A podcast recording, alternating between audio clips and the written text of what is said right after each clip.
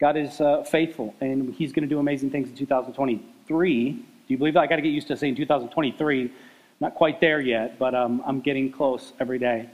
Um, but today we're going to be starting a new series in 1 Timothy, walking through the entirety of uh, the book of 1 Timothy in a series that we entitled Church, Why Bother? And now, most people might be like, why in the world would you tell people, church, why bother? And, honestly, it's not that we want to tell you that. We want to show you the opposite of that. But I feel like uh, I want to start off maybe uh, reading for you bits of an article that kind of get your mind going as to maybe why Woodside would go down this road and engage with a series called Church. Why bother as we look at uh, uh the year ahead in 2023? It kind of gives us maybe the idea of why we would want to engage in that conversation.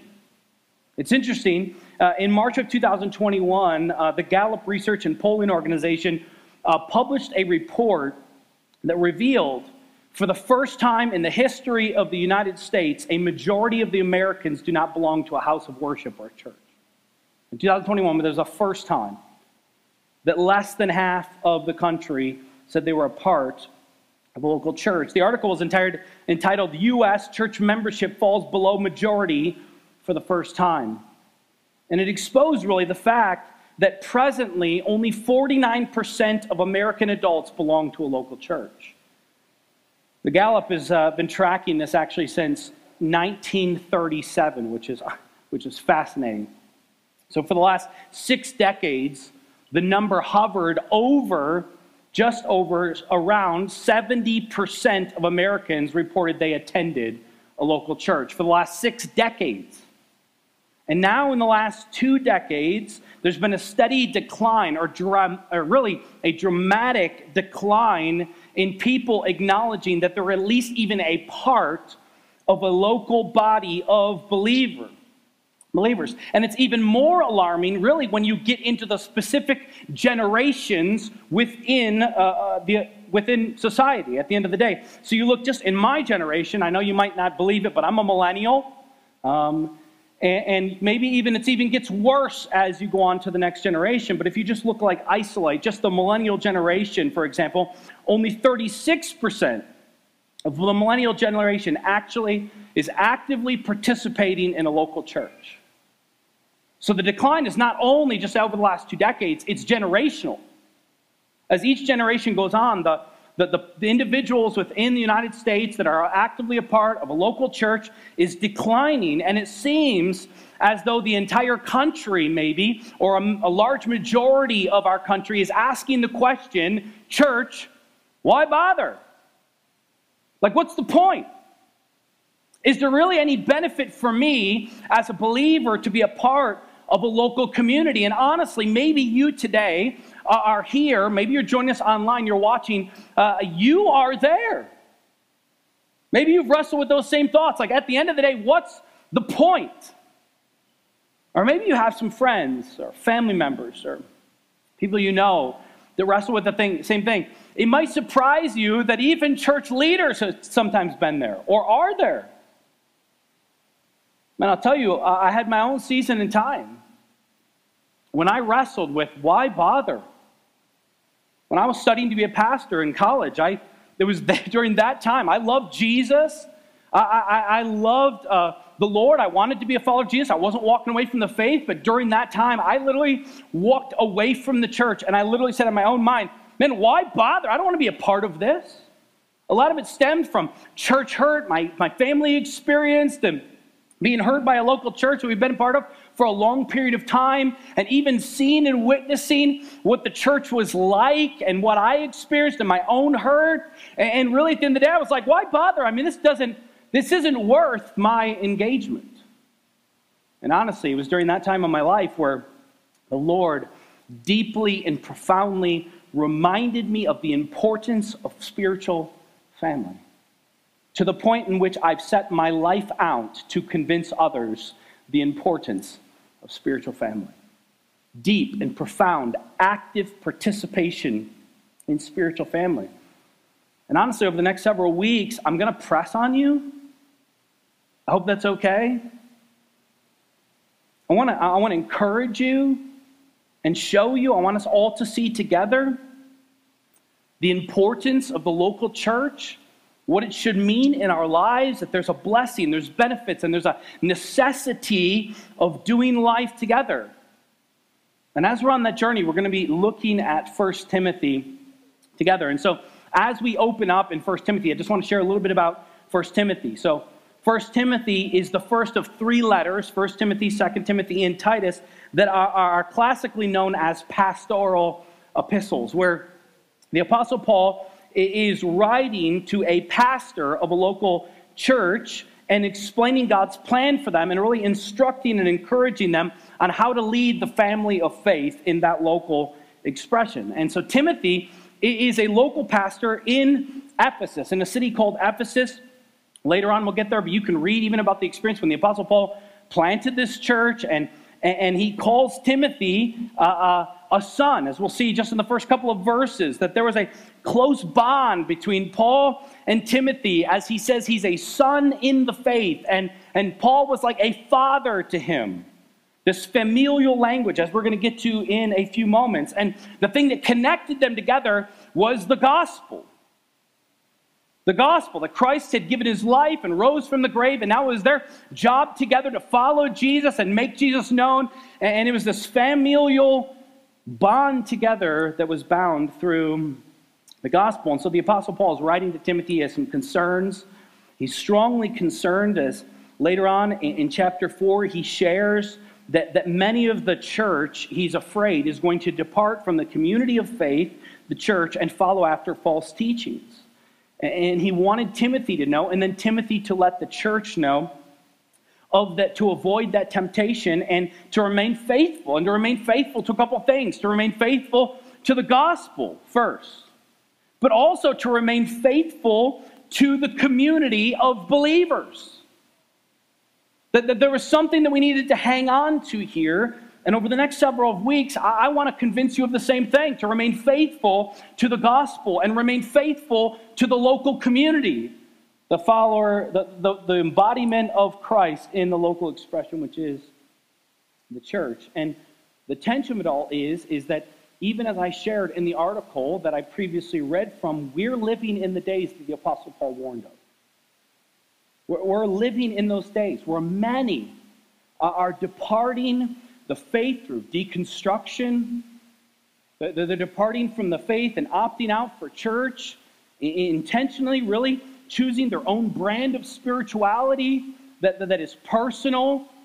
It's my personal faith that, that really lacks, at the end of the day, spiritual authority and accountability. And, and I have nothing to do. No one's going to tell me what to do because it's my personal faith. And I'll come back to this in a little bit, just to press us in a little bit. That the fact that we keep talking about that I have a personal relationship with Jesus, which you do, we keep talking about that is really robbing the church today uh, of the beauty of what God has called us to and what we are called to experience. I just want to remind you the only thing personal about your faith is the faith you placed in Christ. And everything after that, throughout all of Scripture, is experienced in the context of communal living. The only thing personal is that I couldn't place your faith in Christ for you. You had to do it, and you can't do it for me. Then after that, all the benefits of following Jesus, all of the, the joy of following Jesus is experienced in the context of local community together. And we have a generation of people that, like, don't tell me what to do in my faith. It's my personal relationship with Jesus. And God has so much more than that. Through the leadership that He has placed in church, through the community He's placed in your life through the church, and He has great things in store for us that we are, a whole generation is missing out on. And when we disconnect ourselves from the community of faith, and I'll just remind us you can attend church every Sunday here and be disconnected from the, the community of faith. When we disconnect ourselves, we are prime targets for Satan, who is roaring. So it's explained as a roaring lion seeking who he may devour. And our safety is found in the truth of the gospel and the community of faith as we live life one with another.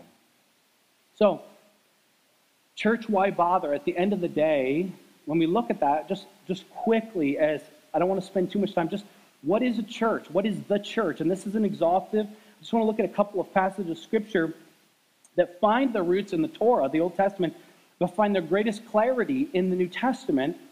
And, and all of them find are centered around Jesus. Matthew 16, 18, Jesus says the church belongs to God. I tell you, you are Peter, and on this rock I'll build my church. Woodside isn't Jim's church, Pastor Chris's church, or anyone else's. It's God's church. And here Jesus is really talking about the global church, and the gates of hell will not prevail against it. Jesus is the, the head of the church, Ephesians 1 22. Then he put all things under his feet and gave him as a head over all things to the church.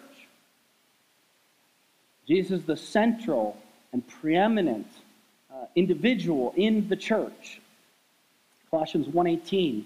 And he is the head of the body, the church. He is the beginning, the firstborn from the dead, that in everything he might be preeminent. That Jesus is the preeminent in all of the church. Ephesians chapter 5, at every wedding you'll, you'll read almost Ephesians 5, where it talks about husbands and wives. And what is the example given there? At the end of the day, that Christ and the church are the embodiment and the picture of marriage, and we are the bride of Christ, and Christ is the husband of the church. In each of the passages, the word, the word ecclesia, the Greek word ecclesia, is used, which specifically means an assembly. An assembly. So while I believe in the global church, the big C church, at the end of the day, almost 90% of the passages in the scripture, it's speaking to a localized body, an ecclesia, an assembly together. And in all of it, we see that family, spiritual family, at the end of the day, that upholds the truth of the gospel and spreads the gospel. That's what I want you to see, is the church is a family that upholds the truth and spreads the gospel. This is who we are, and this is what we are to do. And today I just want to share with you a couple, few characteristics of uh, the church that define the church, as the Apostle Paul reads in just a couple of verses in 1 Timothy chapter 1. And if you would look with me, it'll be on the screen as well. 1 Timothy chapter 1, first couple of verses we see, maybe not overtly, but you see there that we are spiritual family. We're intended to be family together. Read with me verses 1 and 2. Paul addressing Timothy begins by saying, Paul, an apostle of Christ Jesus, by command of God, our Savior, and of Christ Jesus, our hope. To Timothy, my true child in the faith, grace and peace and mercy from God the Father and Christ Jesus our Lord. That's the first thing I want you to see is we're a spiritual family. As Paul opens and addresses Timothy, giving his typical kind of salutation, his authorship, this is Paul, and who's the recipient at the end of the day, and a greeting of endearment here at the end of the day. Paul here is saying, even at the beginning, he didn't consider himself an apostle by his own, like, kind of aspiration or choosing at the day. He says that God chose or commanded him to serve in this capacity, right? Uh, by command of God, our Savior. And then he uses two specific terms to describe God, um, the Father, and Jesus. He says at the end of the day, the description of God as Savior. Now, Timothy was trained in, in the scriptures. In 2 Timothy, in, in chapter 3, we, it says that he had been taught the Holy Scriptures from childhood. Now, his mother was Jewish and his father was Greek, and so his mother actually taught him the Scriptures. He was well versed in the Torah. And some of what is shared, these, these, these, these words, our Savior and our hope, they reckon back to the Old Testament. And Timothy would have known well what, what Paul was getting at here. And, and when he's saying our, our Savior, harken back for Timothy as he read back to the time of the Exodus. You know the story of Exodus, as God was the Savior, as Israel was bound as slaves to Egypt, and, Moses was brought about by God, even unwillingly, not really wanting to, reluctantly, to go down and to be the spokesperson to redeem the people of Israel. And, and so the people of Israel oftentimes is, is, see Moses as the hero of the story.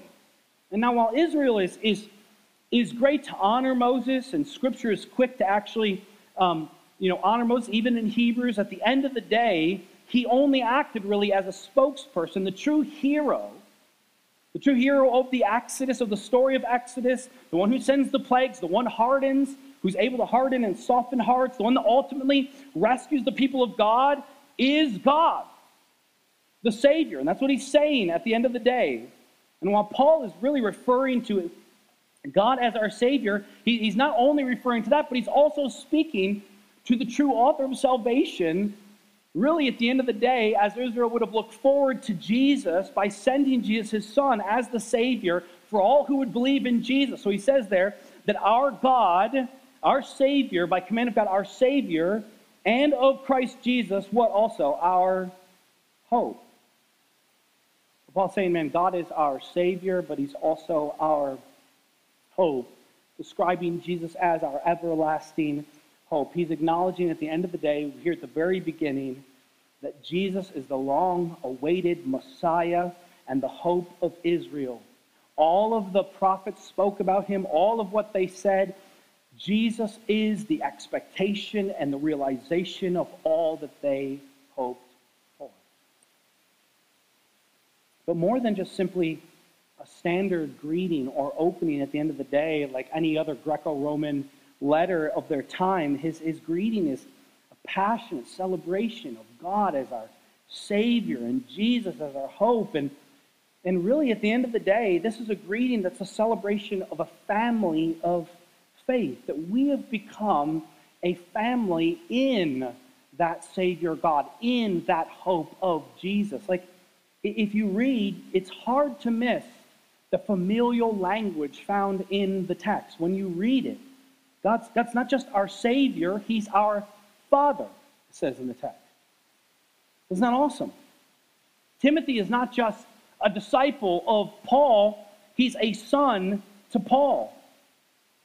And these aren't, at the end of the day, like just random nouns. He didn't just write this randomly, and God didn't author it through the inspiration of the Holy Spirit randomly at the end of the day. This is a haphazard selection of, uh, of words by the Apostle Paul. At the end of the day, he's communicating a new reality, a new way of living found now through Christ, our hope, our Savior. And, and he wants us to embrace that Christ is our new identity. And in that identity, we have a new family, a spiritual family to walk with. I mean, even just in the text, if you read it, look at the ours. He's not speaking of just an individual, your personal faith. Paul, an apostle of Christ Jesus, by command of God, our Savior, and of Christ Jesus, our hope at the end from God the Father and Christ Jesus, our Lord. No, now that we are found in the community of faith, at the end of the day, you're no longer strangers. So you look around this room, you're not just mere acquaintances, you're not just simply friends or, or, or, or group people that are in your group or go part of your church, you are blood relatives in Christ. In Christ, you are a family. We are spiritual family. Now, now here's a moment where I might push on you a little bit. So, who is your spiritual family today? Who's your spiritual family? Is this ecclesia, this assembly, your spiritual family, and how would you know? How would I know whether or not this is your spiritual family? Is it because you attend every week? Is it because you attend once a month? Is it because you said on Facebook, this is your church? How do you know? How do I know that this is your assembly? And this is where we get a, a pushback by a number of people, even for today, in the idea of membership. So people are like, I don't see membership anywhere in the Bible. It doesn't use the word, it's not in the Greek. Well, it's not. So why do we have membership? Because we want to be like Costco? Like, man, with your membership, you can come in and buy large portions of cereal. No. What do we do with then? Is it because of the, the, the, other side where people like they just want to like it's all about money and control? Is that why we have membership? No. When the Apostle Paul's writing, who's he writing to? Timothy, a local pastor in Ephesus, the church of Ephesus. Then you read in the New Testament, there's Ephesians, Philippians, Colossians, Thessalonians. These are all communities with which there was how many churches in that? One church. How many churches do we have in Lake Orion? There's a lot, I'll just tell you. there's a ton of churches at the end of the day in this area. Man, I'll read a passage from you from, from Hebrews, and I think, because I was there in college, one of the guys I was like, man, why is church membership important? We don't need to have church members. Forget that. While I was studying the Bible, until I read one passage in Hebrews, in Hebrews chapter 13 and verse 17, this is what it says Obey your leaders and submit to them. Man, I hate that one. For they are keeping watch over your souls as those who will give an account. And that's, that's scary language for me. Let them do this with joy and not groaning, for that would be of no advantage to you. Praise God, from whom all blessings flow. Submit, it says, submit to them. Obey your leaders, for they keeping watch over your soul. So I'll just tell you, as a, a, a pastor of this ecclesia, this this gathering, this assembly that's in this area called Woodside Bible Church of Lake Orion, how am I to know who I am going to give an account one day to God for? Is it just anyone who randomly walks in the door, they're visiting? Is it because you came twice a week? Now that scripture is binding to me? Is it because, like, you, you gave financially? Is it because you joined a group? Now I'm, I'm, I'm literally going to give an account for your soul to the God of the universe? And who have you? So both of us, this is this is a big deal for both of us. So who are you submitting yourself under spiritually authority uh, authority wise? We don't like authority in our day and age. I've learned that a lot in the last number of years. Because it's a give and flow. As followers of Jesus, we submit ourselves under spiritual authority, and then authority is going to give an account as to how they lead, how they instruct, how they shepherd, how they walk with. And so, how in the world do you know who you've submitted under? And how do I know who I'm going to be spiritual responsibility for? Because at the end of the day, it's a lot easier to do it the other way. So many believers today, man, I don't want to make myself bound to a, to a group of people because, man, when the, when the pastor or someone in that church challenges me, it's easy for me to go up the road to another church. And, man, I like what the church up the road, I like what Kensington does. So I, I go there sometimes these days, and I like what Woodside does. Craig, he's a great friend of mine. Craig McGlasson, the Kensington Orion, love him to death. Man, in other days, I, I don't like what Woodside's doing, so I go over to the river. Man, the Combs boys, they're great friends of mine. Love them to death. And on other days, I, I go to this church over here because I want to go to the spiritual buffet of every church. I don't want to submit myself under spiritual authority and allow them to be spiritually responsible for you for eternity. You see, membership isn't just something that we made up because we thought it was a good idea. I think there's spiritual grounds for it for us to know as a church who are going to be responsible for, and for you to know who you are walking with, who you are submitting to, one to another, not just leadership, but one to another. Who is your spiritual family? Because at the end of the day, it's not always easy. I don't know about your family. Maybe your family's like perfect, and you walk around the house, and everybody's like, "Oh, good morning, good, oh yeah." I love you, bless you. Your children are praying. You, you wake up in the morning and your, your kids are laying hands on one another and just anointing each other with oil. And no, my family is like, ah, like tearing each other's hair out. I'm like, you're grounded. Do you even know Jesus? Like, you know, that's family.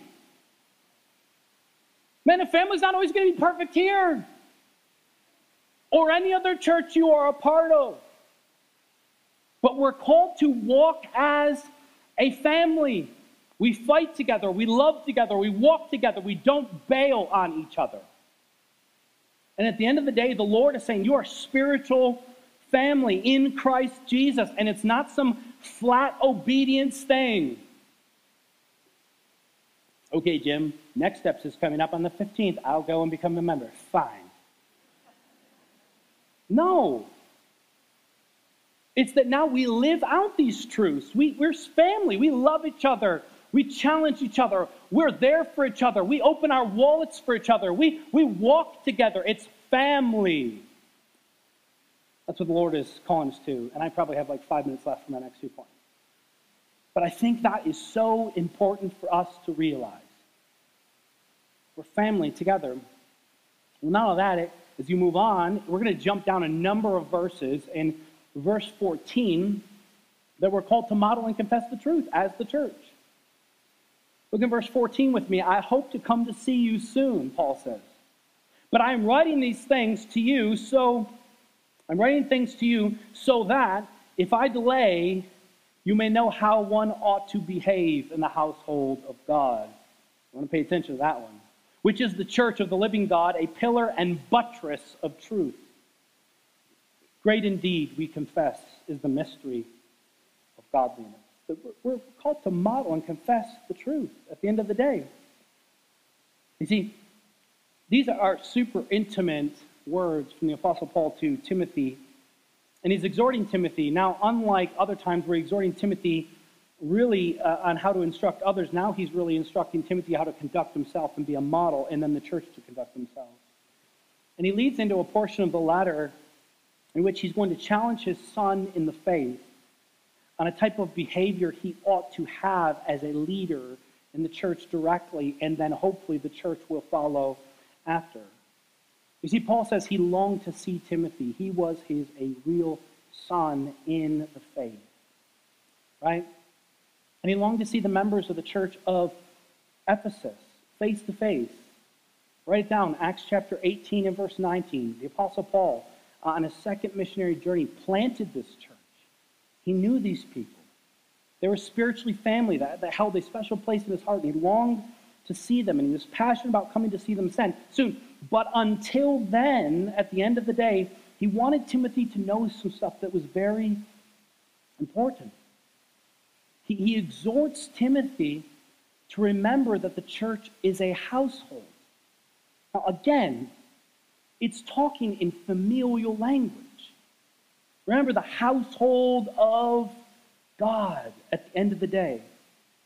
And since church isn't just merely a building, but a household, a family, Timothy, he's saying at the end of the day, is to model and confess the truth of the gospel by all that he says and he does, how he behaves, as the scripture says.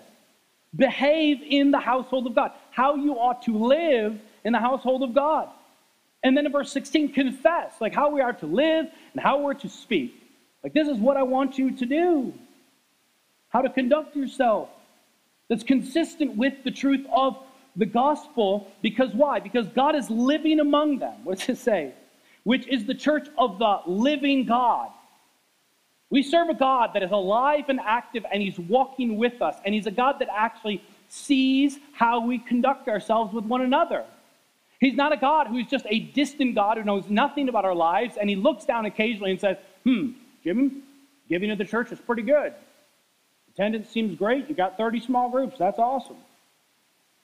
No, God is actively participating in our lives, like how we are functioning at work and how we're interacting with people in church and how we're loving people, how we're not, how we're bearing each other's burdens, how we're walking with each other day in and day out. And at the end of the day, it's not just some shallow, upfront appearance of moralism God is looking for.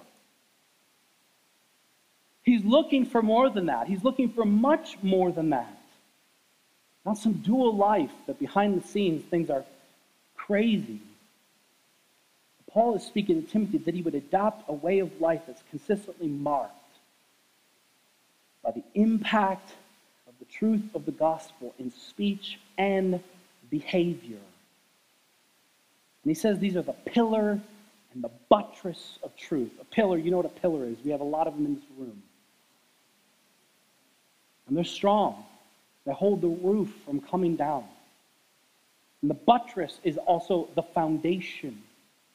And he says at the end of the day, which is the church, how you ought to behave in the household of God, which is the church of the living God, a pillar and buttress of truth. That we, as the followers of Jesus in this place, are meant to be a pillar and a foundation of truth in the way we speak and the way we behave.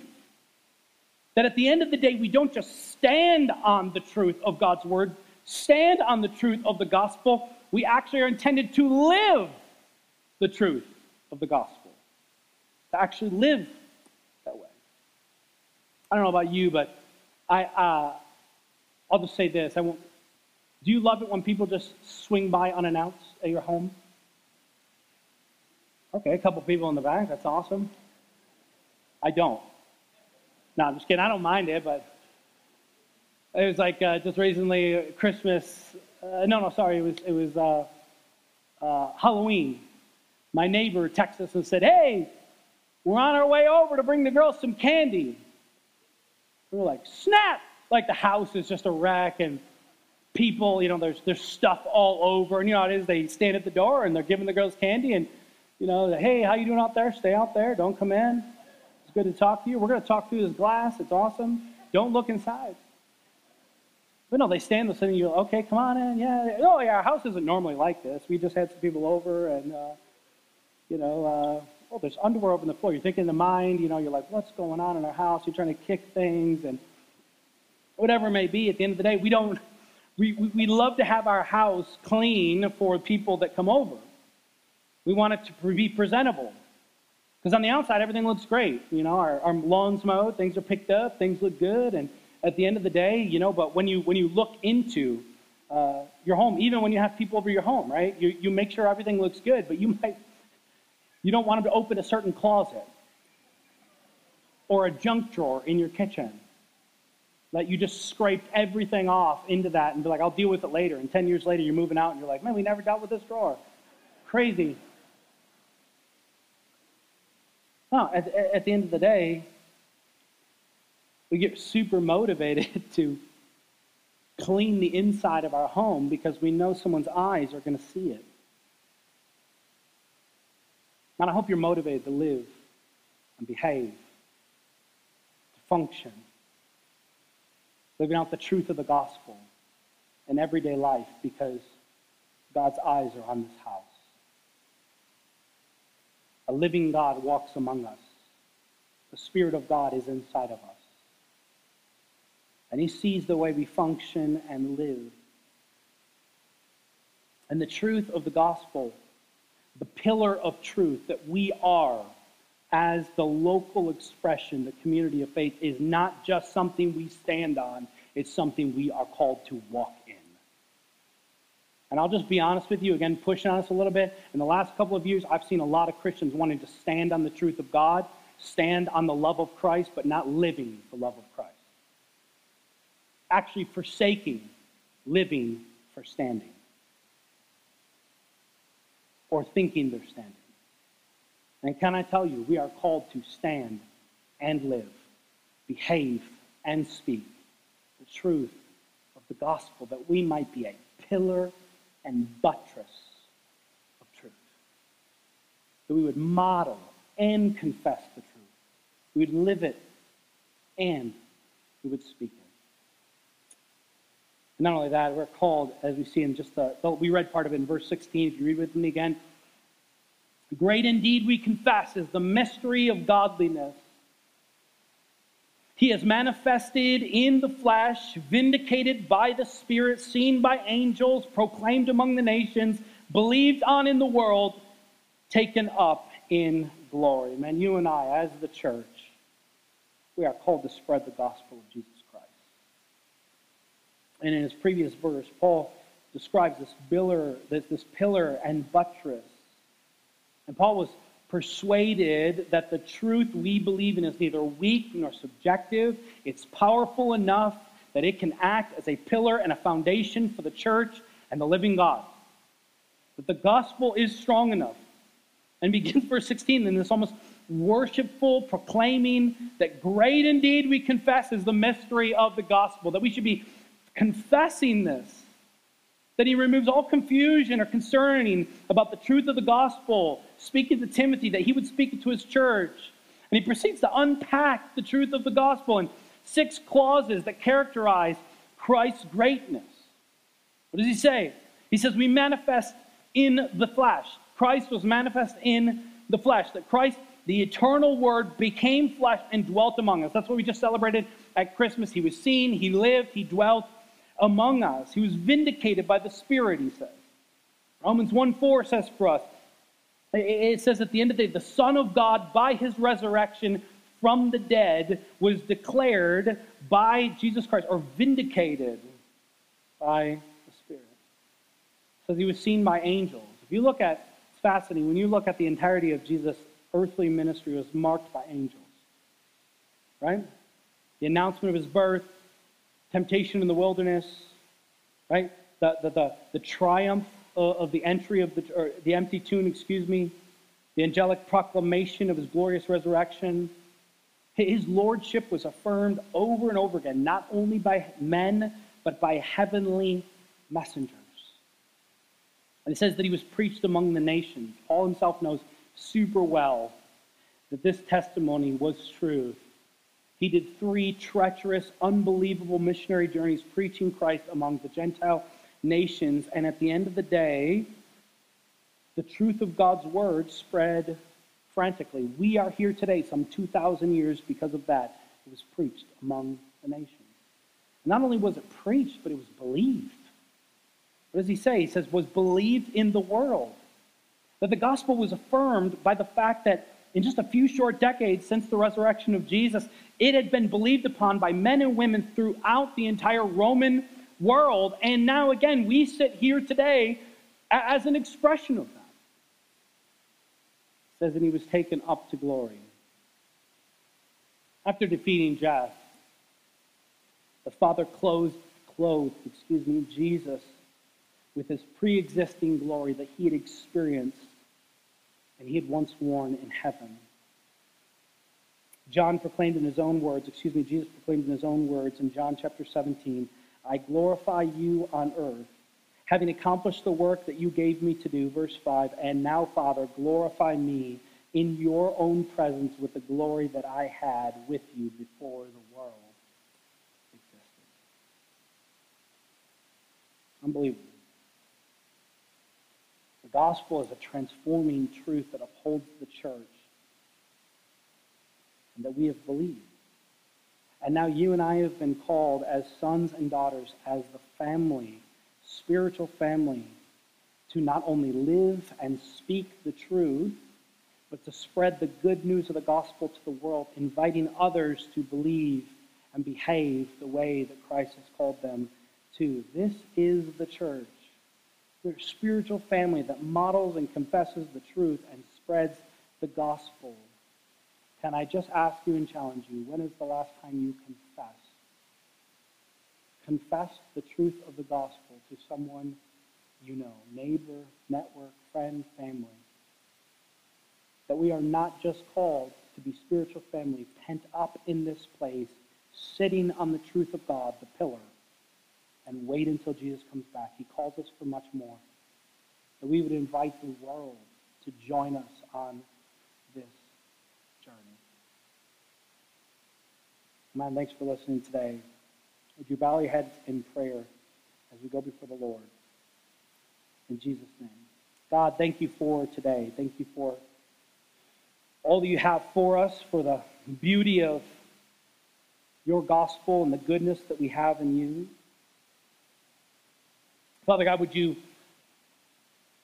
convict us, bring about change in our lives?